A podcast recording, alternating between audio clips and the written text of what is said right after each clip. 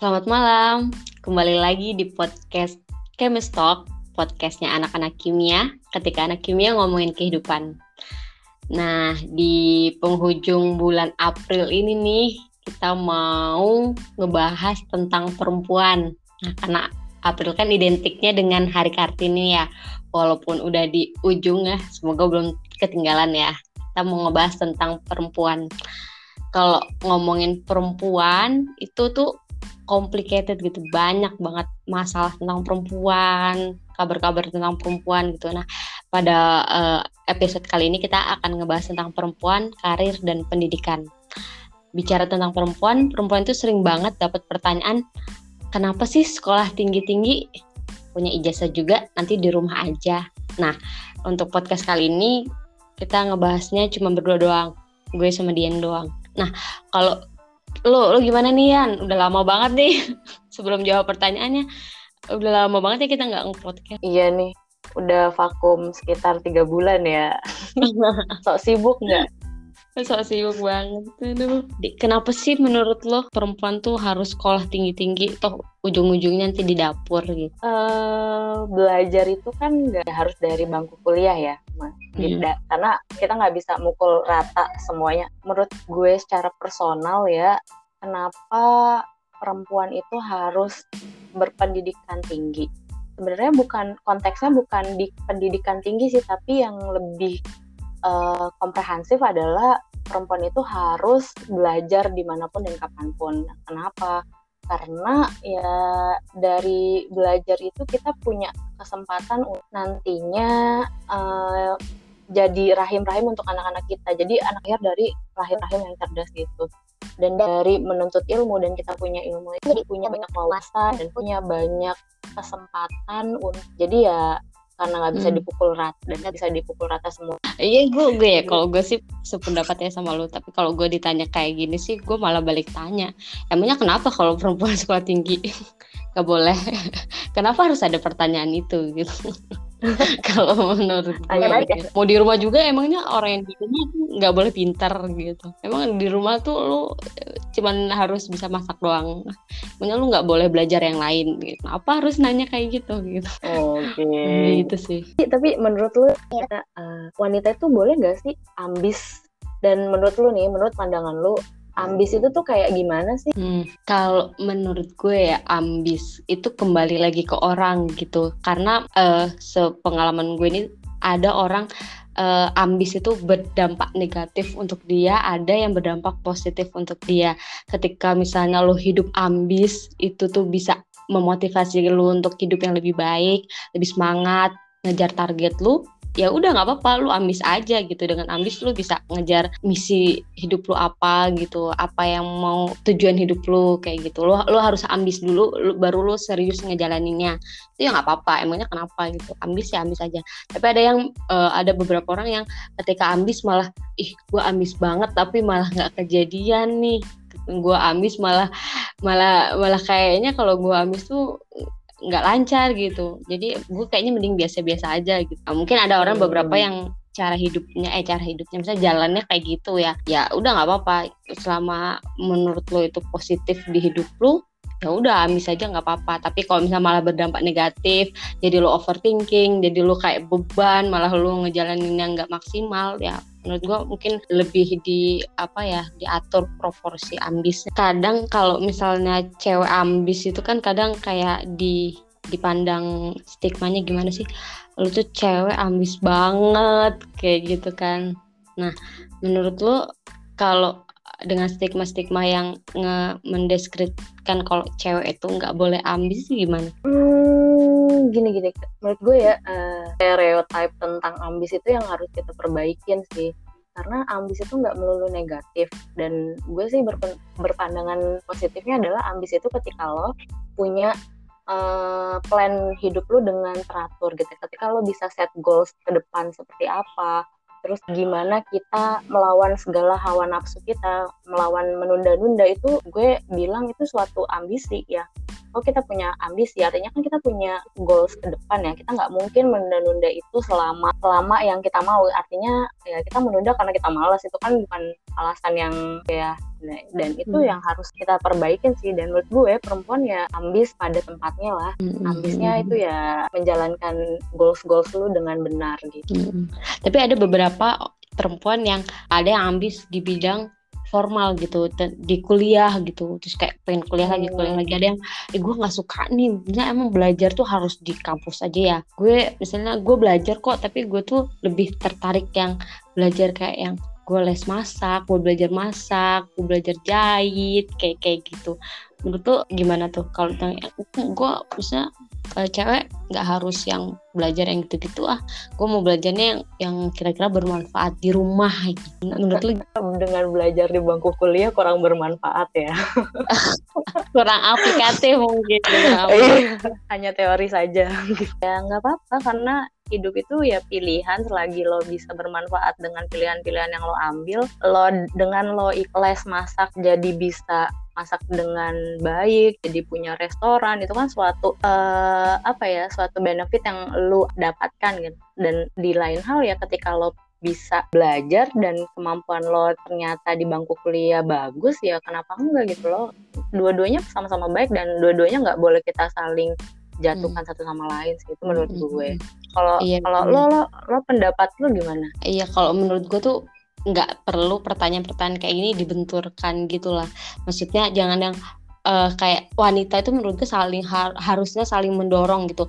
Mau apa pun lo di bidang lo lo lebih cocok di masak yang lebih ke cewek-cewekan atau lo yang uh, di segi formal kuliah gitu-gitu. Menurut gue yang penting lo maksimal dan lo tahu sama pilihan lo gitu. Lo tahu konsekuensinya gimana dia lo ke depannya bakalan gimana gitu. Yang penting kita saling ngedukung nggak nggak nggak yang ah lo lo mah gini lo mah gitu gitu. Maksudnya karena kebanyakan kan se kalau yang gue lihat tuh kayak perempuan tuh sa saling malah kayak saling saling menjatuhkan antara perempuan. Padahal kan kita kan dengan stereotip yang perempuan miliki keterbatasan ini itu.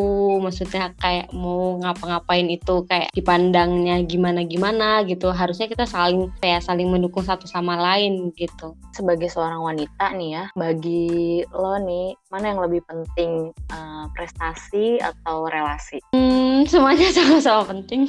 Prestasi ataupun relasi. Kita belajar kita kita mencari prestasi gitu. Ketika kita udah berprestasi kan nggak cuman apa ya prestasinya harus bisa di dimanfaatkan oleh banyak orang gitu bermanfaat gitu. Nah itu untuk memanfaatkan ilmu kita kan kita butuh relasi orang banyak kita bisa menggerakkan orang kan outputnya nanti kita bisa nggak cuman di atas kertas tapi kita juga harus apa ya harus banyak banyak relasinya. Biar lebih manfaat kita tuh lebih banyak lagi kalau menurut gue. Sepakat sih emang ini bukan suatu pertanyaan yang harus dipilih ya karena dua-duanya hmm. emang berkesinambungan ya.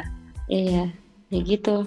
Kadang perempuan itu perempuan itu kayak dipaksa harus memilih gitu. Tapi wadah kenapa harus memilih kalau kita bisa ngejalanin dua-duanya ya? Iya Najwa Sihab ya. Iya benar. Ini sama kayak pertanyaan ini nih. Wanita tuh kalau lu mau jadi wanita karir atau mau jadi ibu rumah tangga? Nah, pertanyaan itu tuh. Kalau bisa dua-duanya, why not? Gitu ya. Kenapa gitu kan? Ya itu udah kewajiban kita sebagai wanita gitu. Wanita karir, ya itu memang pilihan gitu. Tapi ketika kita bisa ngejalanin dua-duanya, kenapa tidak? Kalau kata Najwa Sihab sih ya uh, jadi itu kita kadang sebagai perempuan itu punya pilihan itu adalah pilihan mana yang kita ambil tuh kadang kita merasa bersalah. Mana pun pilihan A atau ataupun pilihan B kita kadang merasa bersalah dan merasa cemas aja tentang putusan yang kita ambil nih bener nggak ya? Gitu kadang-kadang kan perempuan itu kan intuitifnya tuh tinggi ya suka mikir kita tuh bisa jadi ditentukan oleh orang lain dari manusia itu adalah gimana kita tahu impian kita masing-masing gitu. kalau misalnya kita tahu life plan kita ke depannya seperti apa ya nggak usah mikirin kata-kata orang gitu sih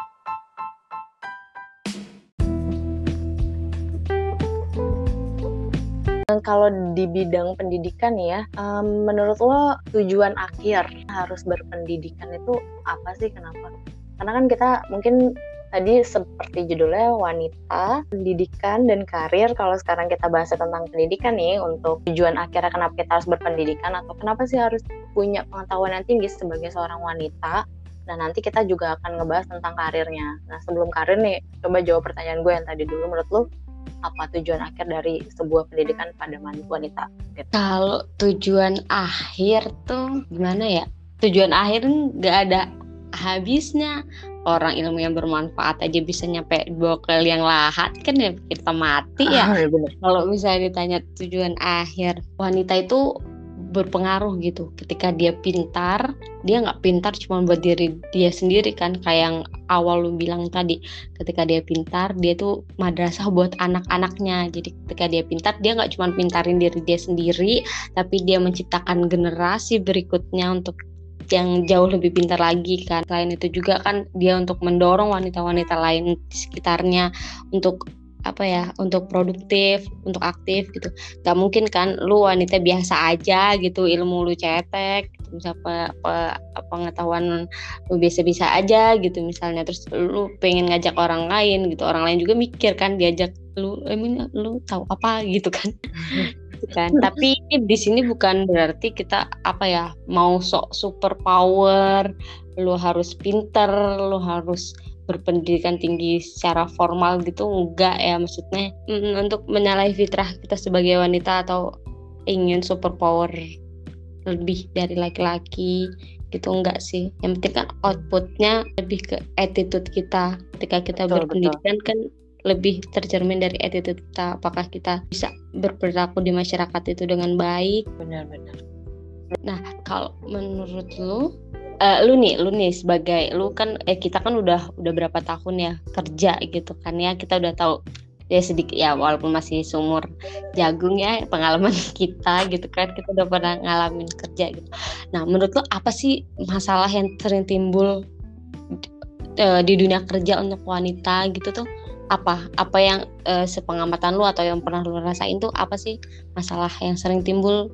Pengalaman gue yang berdang perempuan itu jadi kepercayaan sama uh, let's say supervisor kita ya atau atasan kita. Kadang-kadang mereka jauh lebih percaya sama perempuan laki-laki dan kita dan kita jadi jauh direndahkan gitu kan tapi direndahkannya dalam artian uh, diragukan ya.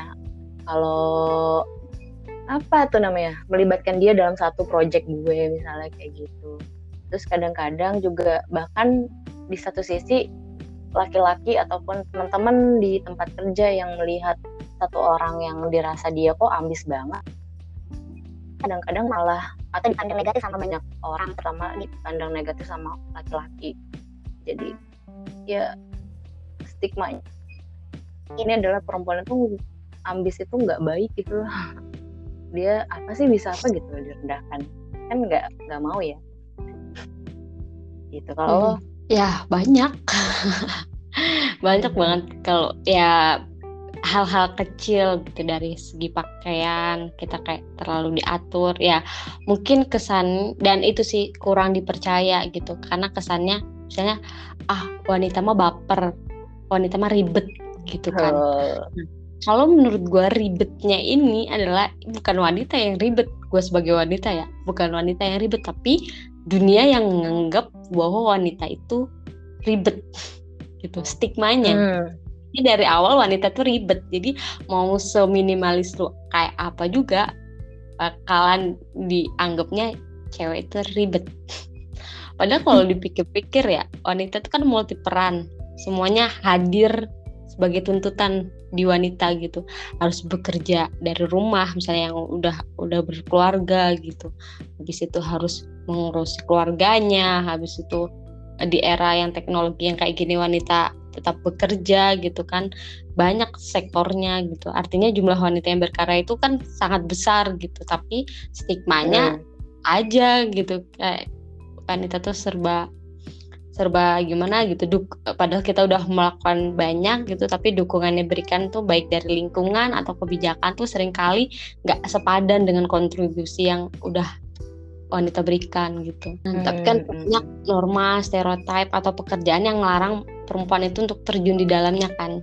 Dari kalau yang gue baca ya, dari 100 wanita produktif itu hanya 50 sampai 51 yang bekerja produktif gitu maksudnya dari 100 orang wanita umur produktif untuk bekerja cuman dari 50 sampai 51 orang yang bekerja real bekerja wow. produktif gitu lainnya ya di rumah gitu kan dari segi upah yeah. gitu. dari segi upah juga oh kita ngerasa nggak sih dari segi upah wanita tuh mendapatkan upah di bawah laki-laki Iya betul.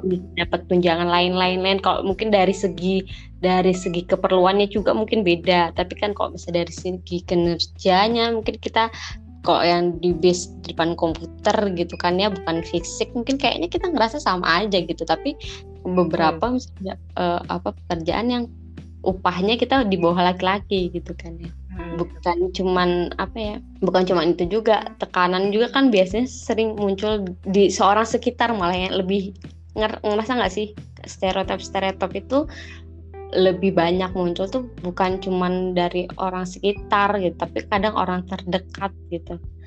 Nah selain itu ya kalau menurut gue nih ada satu yang paling penting dari kebijakannya tapi dari diri kita sendiri ya nggak sih kadang kita tuh kadang ngerasa ragu gitu ngerasa kayak ngerasa bersalah. Mungkin kalau yang udah jadi ibu atau udah jadi istri lebih kerasa gitu ya. Kalau gue denger dengar tuh kayak ngerasa bersalah gitu jarang ada di rumah jarang deket sama anaknya gitu. Di sisi lain kita juga ada tuntutan di di tempat kerja gitu. Iya iya, iya. benar sih. Uh, dua-duanya harus seimbang ya. Iya. di mungkin kita harus terima sih orang-orang ngomong apa tentang kita tapi di lain sisi juga kita harus punya kekuatan buat nahan semua obstacle-obstacle itu kan apa pun itu yang penting kita jalanin aja.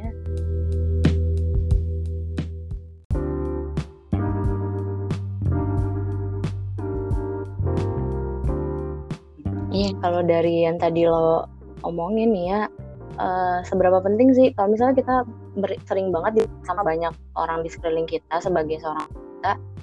Dan sebagai seorang wanita nih lo punya pandangan seperti apa sih peran wanita itu di dalam lingkungan? Apakah wanita itu harus uh, berdaya di lingkungan kerjanya? Seperti apa lo membuktikan bahwa gue bisa nih sebagai perempuan gue bisa sebagai wanita dan gue nggak pernah kalah dari eh, laki-laki uh, itu provennya kalau itu mungkin agak gue lurusin gue bukan misal kalau dari sisi gue ya bukan ngerasa kita tuh nggak pernah kalah dari laki-laki gitu.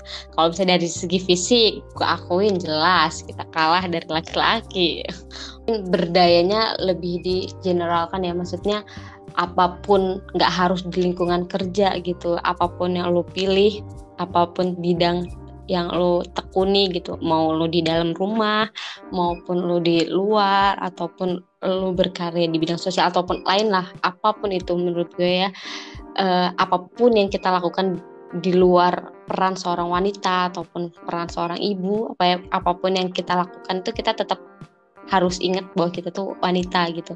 Mau menjadi ibu apa ya kita tetap wanita sepenuhnya gitu.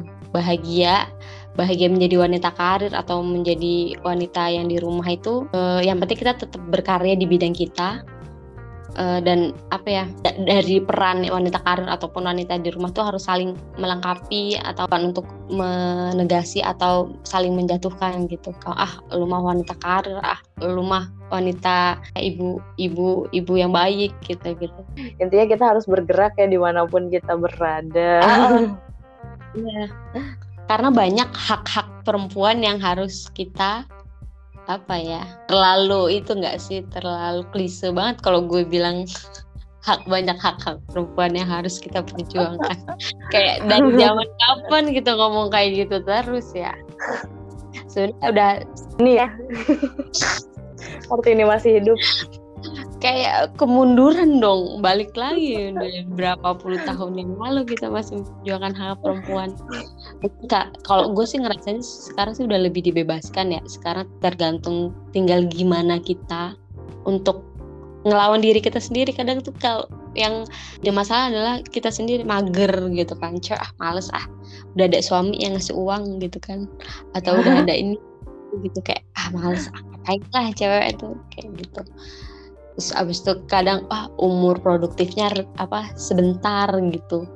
Terus ngapain gitu sekolah tinggi tinggi susah susah nanti juga umur 40 tahun pensiun misalnya.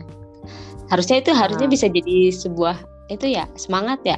Mumpung umur produktifnya itu sedikit gimana caranya kita manfaatin umur yang sedikit itu waktu yang sedikit itu untuk kita produktif di saat-saat itu gitu. Ya nggak sih? Hmm, iya benar banget sih ya sekalipun kita ibu rumah tangga ya yang uh, prioritasnya itu ngurusin anak tapi kita tuh jangan sampai lupa untuk mengisi diri kita karena kita mau ngajar kalau misalnya diri kita nggak ada isinya gitu hmm. ya, yeah. gitu. menurut lu perempuan tuh itu nggak sih harus speak up nggak sih dengan masalah-masalah yang kadang uh, ada yang ah. ya udahlah emang kayak gini perempuan gitu ada yang diem-diem. Terus ada kan speak up. Ah nggak ah gue takut speak up nanti gue dikira feminis gitu. Speak up ada tempatnya kali ya? Ini speak upnya seperti apa nih yang menurut yang maksud lo ini? Ya maksudnya yang apakah speak upnya kita uh, speak up pakai truk-truk di Monas. Gitu. Enggak lah kayak mempengaruhi gitu aja di sekitar kita untuk yang ayo gitu kita bisa belajar apa nih? Terus habis itu kita kembangin apa nih? Kayak gitu. Kan banyak kan ibu-ibu rumah tangga juga yang saya kayak ya udah di rumah aja makan hmm. masak ngurus anak. Hmm. iya iya iya. Hmm, iya sih perlu sih menurut gue. Kenapa? Karena dunia ini juga perlu perspektif dari wanita itu sendiri dan apa atau uh, kelebihannya kita seperti apa atau apa ya pandangan-pandangan yang sebenarnya nggak nggak nggak gitu. Menurut pandangan kita tuh nggak gitu sebagai seorang wanita ya dan itu harus kita luruskan sih. Dan iya. seorang wanita juga harus bisa menginfluence banyak eh, orang-orang di sekitar lah minimal orang tuanya. Karena kan wanita itu bergeraknya dengan hati. Ya jadi harusnya sih karena influence itu juga bisa diimbangin dari uh, logikanya juga dari emosinya itu sendiri. Jadi bisa berkesinambung berkesinambungan dua-duanya. Yeah. gitu. Ya benar banget.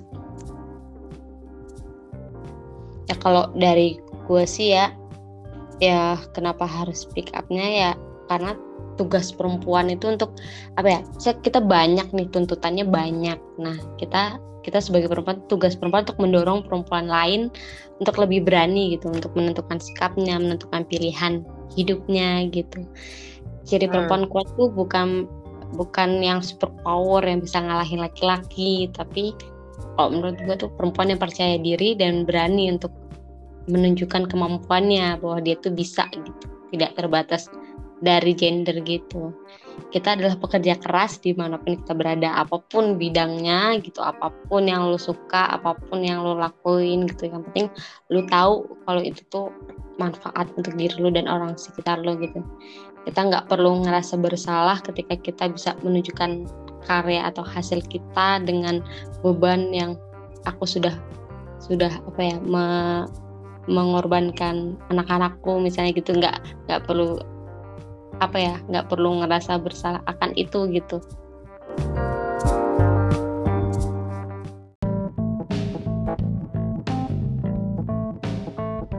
Konklusinya ya jadi bagi seorang wanita itu menyikapi tentang karirnya atau menyikapi tentang pendidikannya kita juga nggak boleh terlepas dari fitrah kita itu sendiri. Kita juga harus menerima fitrah kita yang diteri menerima kalau kita itu butuh pemimpin yang pertama. Tapi kita juga nggak lupa bahwa kita juga punya kewajiban untuk dengan hal-hal baik dengan ilmu-ilmu yang uh, luas. Karena pendidikan itu sendiri yang nantinya mungkin akan kongruen dengan posisi kita itu nantinya malah bisa mengeluarkan kita dari kemiskinan, bisa menaikkan derajat kita, terus bisa meningkatkan ekonomi kita dalam rumah tangga kan dari pendidikan itu sendiri ataupun dari karir kita itu sendiri. Dan partisipasi perempuan ketika sekolah itu bahkan bisa menaikkan ekonomi global sih menurut gue. Biar gak miskin miskin amat lah gitu. Menurut lo gimana? Iya kalau gue dari gue masih singkat aja gitu ya. Kita bisa milih-milih untuk menjadi wanita polos tapi kalau untuk menjadi wanita cerdas itu menurut gue kewajiban sih Dah, aja. benar. Ya, mari kita para wanita untuk lebih berdaya, lebih ber ber apa ya berbahagia dengan pilihan kita dan bertanggung jawab dengan pilihan kita. Semoga para wanita-wanita solihah, wanita-wanita strong, Amin. ahwat-ahwat strong, semakin strong menghadapi kehidupan. Oke, thank you Dian. Malam.